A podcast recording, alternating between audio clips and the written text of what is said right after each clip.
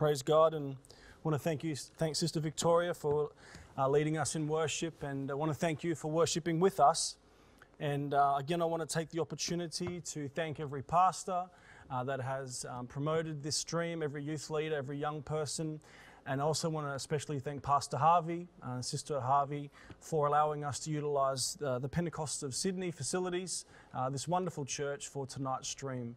Uh, I must say it was glad, it was awesome to come tonight. It had been a while since I'd been here, um, and it felt great to walk into the house of God, even though there's nobody here in front of us.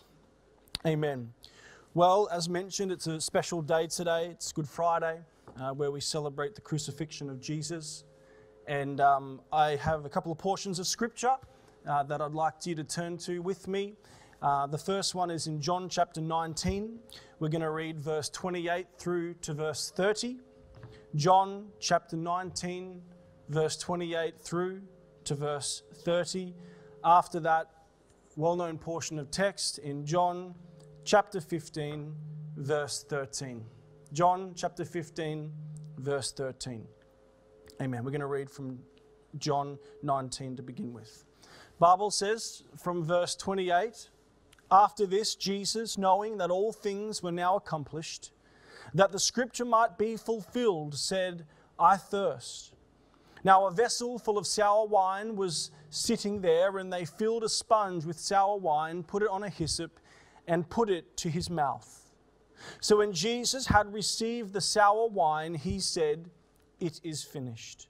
Bowed his head, he gave up his spirit. John chapter 15, verse 13 wonderful portion of text that we love. The Bible says, Greater love has no man than this, than to lay down one's life for his friends. Well, I want to speak to you tonight on uh, this thought, um, which I've simply called, He died for the worst in me. I don't know about you, but I am grateful that He just didn't die for the best version of myself. He didn't die for the polished version. He died for all of me. The mess, the dysfunction, everything. He died for that. And so we're going to pray right now for uh, that God would bless the ministry of His word. And again, I want to thank you for joining with us tonight and want to encourage you to share this stream and engage. Let's get the word of God out there to all the young people in Australia, throughout the world on this Friday night. Amen. Let's pray. Lord, we're grateful for your presence that we feel. We're grateful, Lord Jesus, for, the, for your word, which is available to us. And we pray right now that you'd anoint that word as it's, as it's preached, as it's brought forward, that you'd allow the word to find good soil in the heart of every worshiper, every hearer, Lord God, every person joining this stream. I pray that you would minister to them through that screen, through that device, Lord God. I ask that you'd anoint my lips, Lord. Give me a word to speak, Lord God. Shape my thoughts that it would be that they would be effective in touching and ministering the lives of young people around this nation. We never fail to give you all the glory, all the honor, and all of the praise. In Jesus' name. And everybody said, Amen. Praise God. He died for the worst in me. Well, history places extreme honor and prestige on those that have gone before us and given their life for a greater cause. Honoring people who have demonstrated the ultimate courage and bravery. The most selfless of acts is something that almost every nation takes seriously. Honoring fallen soldiers is so much a part of national culture that it's built into our calendars. In Australia, on the 25th of April of every year, the whole nation stops, whatever they're doing, for a minute's silence in honor of the Anzacs. For 105 years, the nation has honored our fallen heroes for the ultimate sacrifice they made for our freedom, which we enjoy today. And regardless of your politics and regardless of your views on war tonight, I believe that the honor and the esteem that we have for these soldiers should never end because in their decision to place their life on the line, they afforded us as a nation the ultimate freedom that we enjoy even as we find ourselves isolated and in our homes and having to adjust to life away from uh, public gatherings, it does not compare in any way to the sacrifice of life that generations before us gave for this country. Now, because of the size of the sacrifice they gave, our country stands to attention as we contemplate and honor those fallen soldiers. And these soldiers fought and died for a nation that they loved for the freedom they and their families enjoy. Now, we read accounts of soldiers, and we've heard of accounts of soldiers who would explain that they chose to go to war for their families and their loved ones. Their bravery and courage knew no limits, but they did it for a nation and for people that they loved and felt compelled to protect. And we still honor them for this today, and I'm grateful for that. Now, while it is difficult to find words that adequately describe their bravery and selflessness, the reality is that their, their choice to fight for a country that they loved and for people that they loved is consistent with normal human behavior. Now, what do I mean by that? I mean, I, here's what I mean. I myself, I'm not inclined to willingly give up my life. I want to live. I've got a lot to live for, my family. But if I believed it was necessary for me to lose my life in order to save my wife and my children, then I would be willing to do that. As a general rule, as a people, we want to live, we want to be alive, but when it comes to the people we love and people that love us in return, it is natural that we would be willing to give our life for them. What am I saying to you here today? I'm saying to you that this it's for this reason, amen, that what Jesus did at Calvary is the single greatest example of sacrificial love the world has ever known. Why? Because he did not just die for believers. He did not just die for his worshippers that loved and adored him. He did not just die for apostolics who believed and worshiped and served him. No, he died for all of humanity. He died for those that mocked him and spat upon him. He died for the unbelievers. He died for every man and every woman. He died for every soul that would ever draw breath in this world. And let me make it relevant for you here tonight. I know that you might be a believer and praise God, but, but He did not just die for the best version of you. He did not just die for the polished version of you that looks good and talks right. He died for every single part of you, the dysfunction. He died for the mess. He died died for the sin. He died for, the, for, the, for every part of your life. He did not just die for the good, He died for the bad. He didn't just die for you on your best day. No, He died for you on your worst day. Amen. Why is this important, young people? It's important because we constantly disqualify ourselves. We believe that we are unworthy. We believe that when we fall short of the glory of God, the blood of Christ does not cover us. And I'm not giving you a license to sin here tonight but I'm here to pre- preach the truth of God's word that Jesus doesn't only love you when you're at your best, He loves you just the same in the deepest valley of your life. He loves you just the same when all you feel is discouragement all around you. He loves you just the same when you feel a million miles from God because He doesn't love the best version of you. He loves all of you, all of the mess, everything that you are. That's what He died for here. And I believe I've got a word for a young person watching this stream here tonight tonight. You might feel beaten. You might feel broken. You might feel down and out. You might feel let go. But God has not turned his back on you. His blood still reaches out to every single part of your life. Praise the name of the Lord. See, even the best of us are failures leading up to the crucifixion of Jesus. We read of the betrayal of Peter.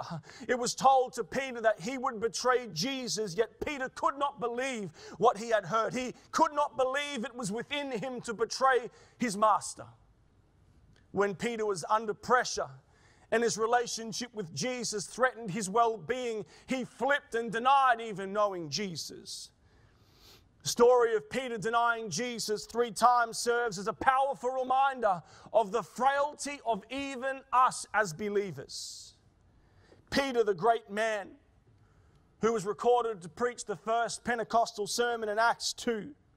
Peter, the great man who showed boldness, who, who, who walked on water when nobody would, would walk on water. Peter, the guy that would, that would show crazy faith and confess Jesus as the Christ in Matthew 16, the great Peter had an impressive resume in the kingdom of God. He did things that few would do, he said things that few would say, he understood things that few understood. Yet somehow we are to comprehend that this very same man could not even conjure up the guts and the courage to simply admit he knew who Jesus was. Amen. See, he had faith to walk on water, but lacked the courage to confess even the knowledge of Jesus. You see, saints of God, even Peter's loyalty to Jesus had limitations. If you apply enough pressure to any man or woman, eventually you'll see cracks in their loyalty. You apply enough heat on somebody, eventually they will abandon what is right. None of us are perfect, you see. We all have a breaking point, a fault line where we reach the limit of our love and our loyalty. And under the right circumstances, if an offense is big enough, if the temptation is large enough, if the hurt is raw enough, we have it within us to turn our back on what we know is right. We have the capacity to love. We have the capacity to be loyal.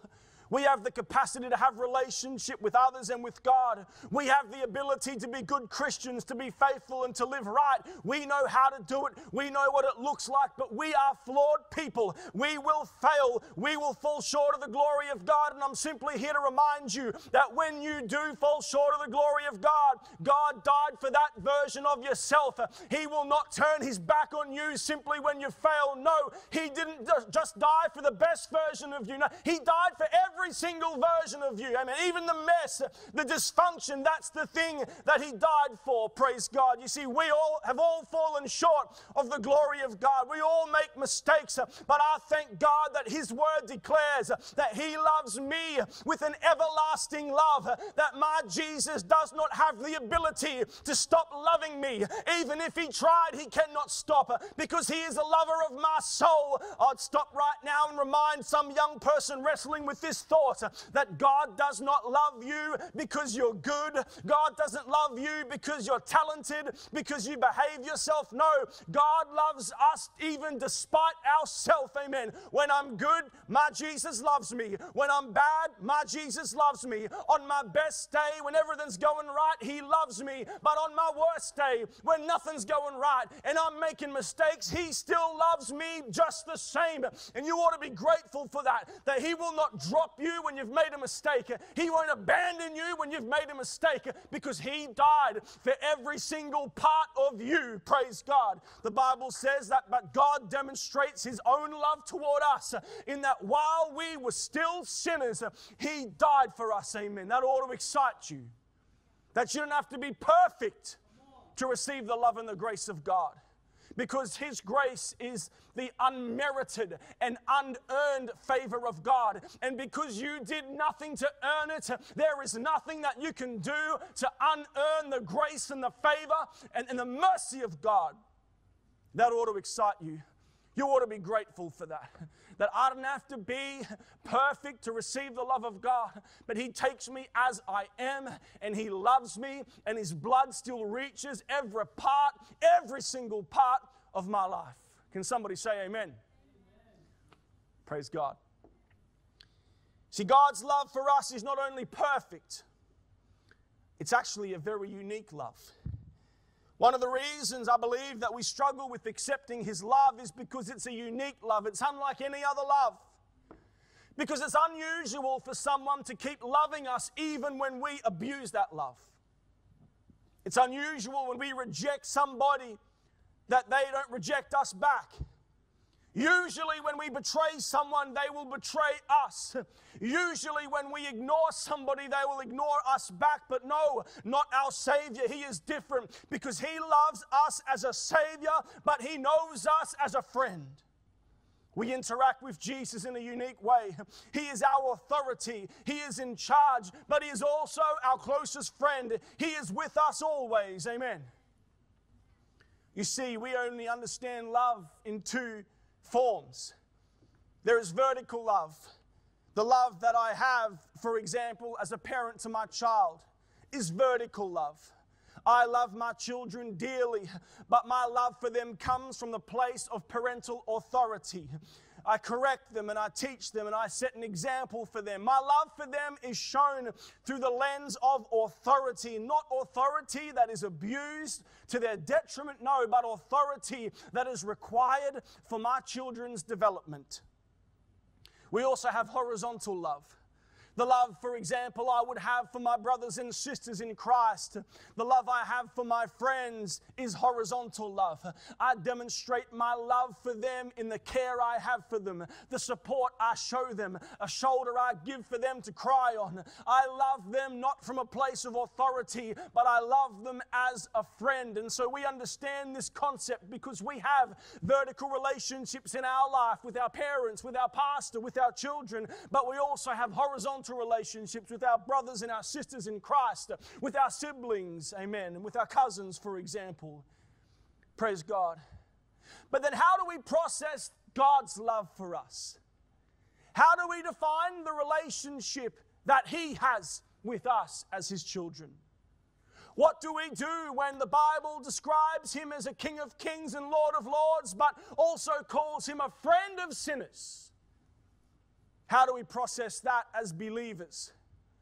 How do we define him when the Bible declares him King of glory, but also a man made of no reputation? You see, we understand that kings have ultimate authority. A king is defined as a male figure who rules a defined state, nation, or territory. Kings have ultimate authority. They rule what's called an autocracy, a system of government where one person has absolute authority. And history is filled with autocracies that have failed because there is no perfect man. And when an imperfect person is given ultimate power, corruption takes over and destroys their kingdom. A corrupt king only serves himself. A corrupt king destroys his own people. A corrupt king ruins his own nation, but I'm here to simply tell you that the kingdom of God that we live in can never be destroyed. Why? Because it's not ruled by a corrupt or an imperfect king. It's ruled by a it's ruled by a perfect king. Because you are the kingdom of God, and the Bible says the gates of hell shall not prevail against it. Why? Because the gatekeeper of our kingdom is a perfect king. Amen. You might be in this world, but the Bible says you're not of this world. We're we're just passing on through. When you repented and were baptized and filled with the Holy Ghost, you entered another kingdom. And I'm here to tell you that that kingdom is ruled by a king who is perfect, who is a perfect king, and his name is Jesus Christ. Amen. That ought to excite you that you're part of a kingdom and the ruler of that kingdom cannot be corrupted. He is a perfect king, he is a perfect leader, he has all authority. The Bible says heaven is his throne and earth is his footstool. Amen. Our king does never abuse power, but he holds all power. He doesn't seek after glory. He is the King of glory. That's who our King is. Our King has authority to heal. Our King has authority to save. Our King has authority to forgive sinners. There is no love, no authority like that of Jesus Christ because he is a perfect King here tonight. Praise God. You see, our king doesn't motivate his people out of fear. Our king motivates his people out of love. That's why we don't serve him just to stay out of hell. No, we serve him because he first loved us. Let me say that again, young people. We don't serve Jesus Christ. We don't live for Jesus Christ. We don't pray and read our Bible because we're scared of hell. No, that's not the motivation. We do it because we love Him. We do it out of honor for Him. We do it because He first reached out and grabbed us out of our mess. We do it because He dug us out of our ditch. Amen. I don't know about you, but if it weren't for Jesus tonight, I'd be sitting on a bar stool somewhere. But thanks be to God, He drew me and He drew you because He is a perfect King here tonight. Are you grateful that He is a perfect King and He drew you out of your life of dysfunction? Bible says that for God so loved the world that he gave his only begotten son for whosoever believeth in him shall not perish but have everlasting life. Now only a king has that type of authority. So Jesus presents himself to his people as a King of kings and Lord of lords, as a God of ultimate authority and power. But you see, no ordinary king, no ordinary king. An ordinary king does not dwell with common people. An ordinary king could never relate to the issues his people face. An ordinary king would never step down from his throne and spend time among his people because our king is no ordinary king. Our God presents as the King of glory, but also as a friend of sinners. You heard right, he's a friend. And a friend is nothing like a king. A friend is the opposite of a king. Dictionary says a friend shares kindness and sympathy and empathy, compassion and common interest. That sounds nothing like a king, but we cannot deny it. The Word of God describes Jesus in these ways. The word says, 1 Peter 5 7, casting all your cares upon him, for he careth for you. Matthew 11 28, come unto me, all ye that labor and are heavy laden, and I will give you rest. Hebrews 4:15 for we are not a high priest which cannot be touched for the, with the feelings of our infirmities. And finally, John 15, greater love hath no man than this, that a man laid down his life for his friends. Amen. I thank God for these verses that remind me he's not a big, bad, scary God. No, he's a personal Savior. He cares about my life and he cares about your life. He doesn't reject you because of your brokenness. Matter of fact, he is drawn to your brokenness. Some of us feel, amen, that we have to hide the worst parts of ourselves. No, God God is drawn to every piece of brokenness and every piece of dysfunction. He's drawn to that part of us because He wants to mend us and bring us and put us back together because He is our friend. Our God created the universe. He holds all power. But at the same time, if you were the only person left on earth worth dying for that remained, He would still die. If you were the only one remaining, praise God, He has compassion for you. Our Savior feels what you feel. He weeps when you weep. He rejoices when you rejoice. He mourns when you mourn. He celebrates with you when you celebrate. Why? Because He's not just a king, He is a friend. He's not just a ruler, He is our friend tonight. Praise God. This is why Jesus is matchless. This is why there is none like him because he has the authority of a creator, the authority of a king, and the compassion of a friend. Praise God. But how can it be that one person can be both of those things? How can a king go about showing himself to be a friend at the same time?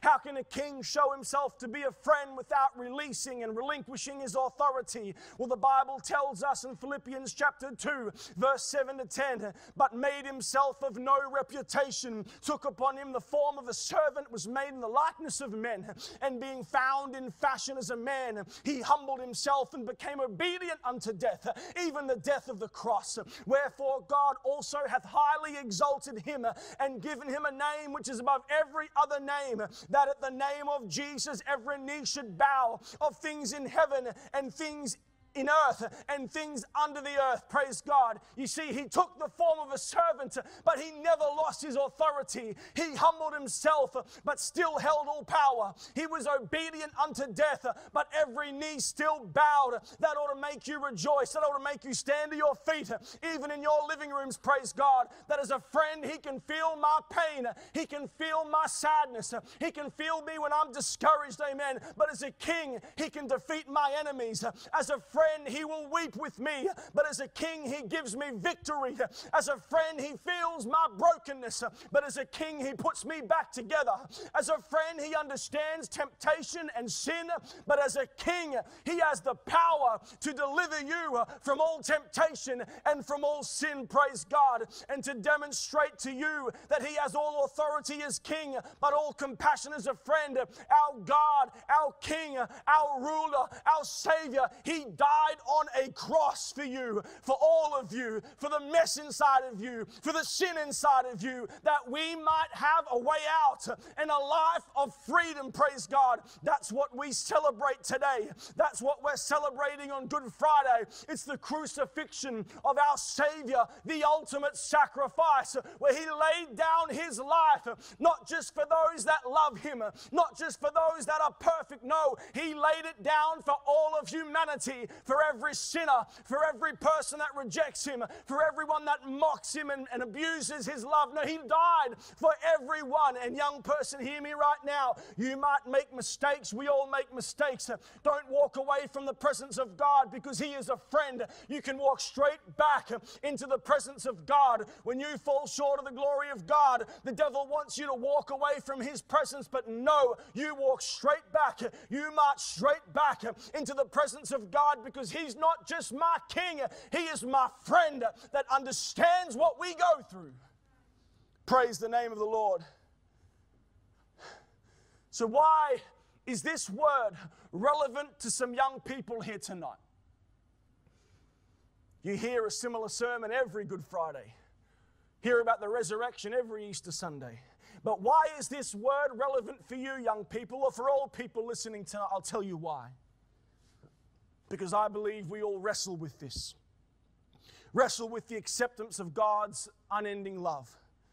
When we sin and fall short of the glory of God, we think sometimes of our God as our King, as a principal that we've got to run away from, fixing to expel us out of school we view him as a principal that would be walking to our classroom, calling us out and kicking us out of school. But instead, sometimes we think of God is that we think of God as expelling us out of the kingdom of God and rejecting us and writing us off. But I'm here to tell you that is a lie from the devil. Because while Jesus holds all authority and power and dominion on earth, he can hold it while he loves you like the closest friend you've ever known. That is why why, young people, please hear me now. When you fail, and we will fail, we don't run away from Him like He's a principal. No, we run directly into the presence of God because He has compassion for you. He is a friend who cares for you and for me. Young people, you might be struggling. You might feel full of shame. Uh, but don't run away from God. Don't run away from God's presence. And sometimes when we fall, enough times we just feel like we're not worthy. I'm just going to get out of this and hide myself from God. But no, that's not what the Lord wants. He's not shocked when you fall, He's not surprised when you sin. He sees the end from the beginning. He knows you're already going to do it. But what we ought to do as apostolic young people is pick ourselves up and dust ourselves off and square our shoulders and march straight back into the loving arms of our Savior. Why? Because He loves you and He died for every single part of you, the good and the bad. Praise God. Today, as we stop to reflect on the life He laid down for all of mankind, remind yourself that He died for all of you. He died for the best and He died for the worst. We don't use this as an excuse to sin freely. Do not misunderstand what I'm saying. We don't abuse His grace. We don't deliberately sin because we know He's a God of mercy. No, we do not do that. But we respond to His grace and mercy by trying to please Him in every area of our life. Amen. We don't live right to stay out of hell. We live right in honor of His greatness and His sacrifice that He made for us at Calvary. Jesus dying for the world is the greatest love story that has ever been told. The Bible says, as we read earlier, greater love has no one than this, than to lay down one's life for his friends. Praise God. And I'm going to close with this. young person, I want you to look into that screen and I want you to hear these words. Some of you are wrestling with your actions. You know that you're falling short of the glory of God. Some of you have struggled with this isolation and all of this time at home, and it's had an impact on your relationship with God. And some of us are carrying shame and guilt because of what we've done. And the enemy is trying to sow thoughts into your mind, into your spirit, to give up because you're unable to do it, to walk away because you've failed too many times. You, have promised God and failed Him, you may as well walk away. We're going to call that lie out because it's a lie from the pits of hell, from, from Satan himself. But right now, we're going to march back into the presence of God, amen, because we can wake up tomorrow morning and His mercies are new right there in the morning. We're going to pray right now as a nation, as a body of young people, that though I might fall, I'm going to rise and continue to worship my Savior because He did not just die for me on my best behavior, He died for even the worst parts of me. So I want to ask right now wherever you are, that you would join me in prayer as I pray for you, as we pray for our, our youth groups, as we pray for our young people, as we pray for all of the brothers and sisters in Christ, as we pray for our churches, and as we pray for our pastors. Join with me right now. Father, we love you. We are so grateful for what we feel in this place. We are so grateful that you allowed yourself, you lowered yourself, you humbled yourself, you allowed yourself to be hung on a cross, and you shed blood for the remission of our sins and you allowed yourself to be buried and you rose again, but you did it, Lord God, not just for our best, not just for when we're on our best behavior, Lord, but you did it for every single part of us, for the dirtiest and most ugly sin that's inside of us, Lord God. You died for every single part of us, and we right now, we are grateful for that. We thank you for it. We worship you, Lord God. We honor you, we magnify you, and we glorify you, Lord God. Let this not be a license for us to sin, but let our lives honor you. Let us live for you and serve you because we are so grateful for what you did and you first loved us. Father, I pray right now over every single young person that the enemy is trying to rub out of your kingdom and remove from the kingdom of God. We pray against that right now. I pray that you'd give them a fresh revelation, oh God, of what your blood did for them at Calvary, that it covered them every sin, every blemish, every mistake, uh, that we can come to you and we can repent uh, and we can be washed clean.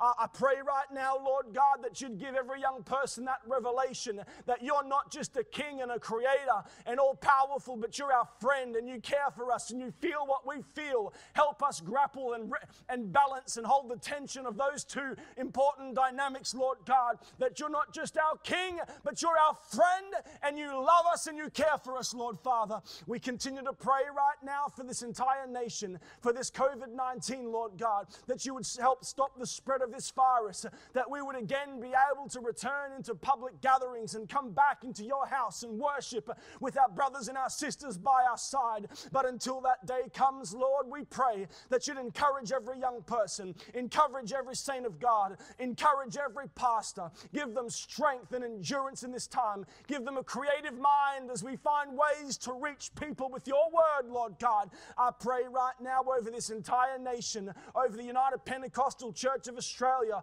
over your work, Lord God, your kingdom. We pray that you, Lord God, bless it. Have your hand upon it, Lord God. Let souls be reached and souls be found. Let people still go in the baptisms, the, the, the baptism of the water, Lord God, and come up fresh and new and clean. Still fill people with the Holy Ghost, even in their lounge room, Lord God. We pray that the kingdom would continue to expand, that though the government might shut down our public gatherings, your kingdom continues to move forward. And I pray that you would bless, Lord God, and anoint that uh, and have your hand upon the entire work for your glory, Lord Jesus. We thank you, Lord God. We, we bless you, we magnify you, and we glorify you right now in the matchless uh, name of Jesus Christ. And every single young person out there said, Amen.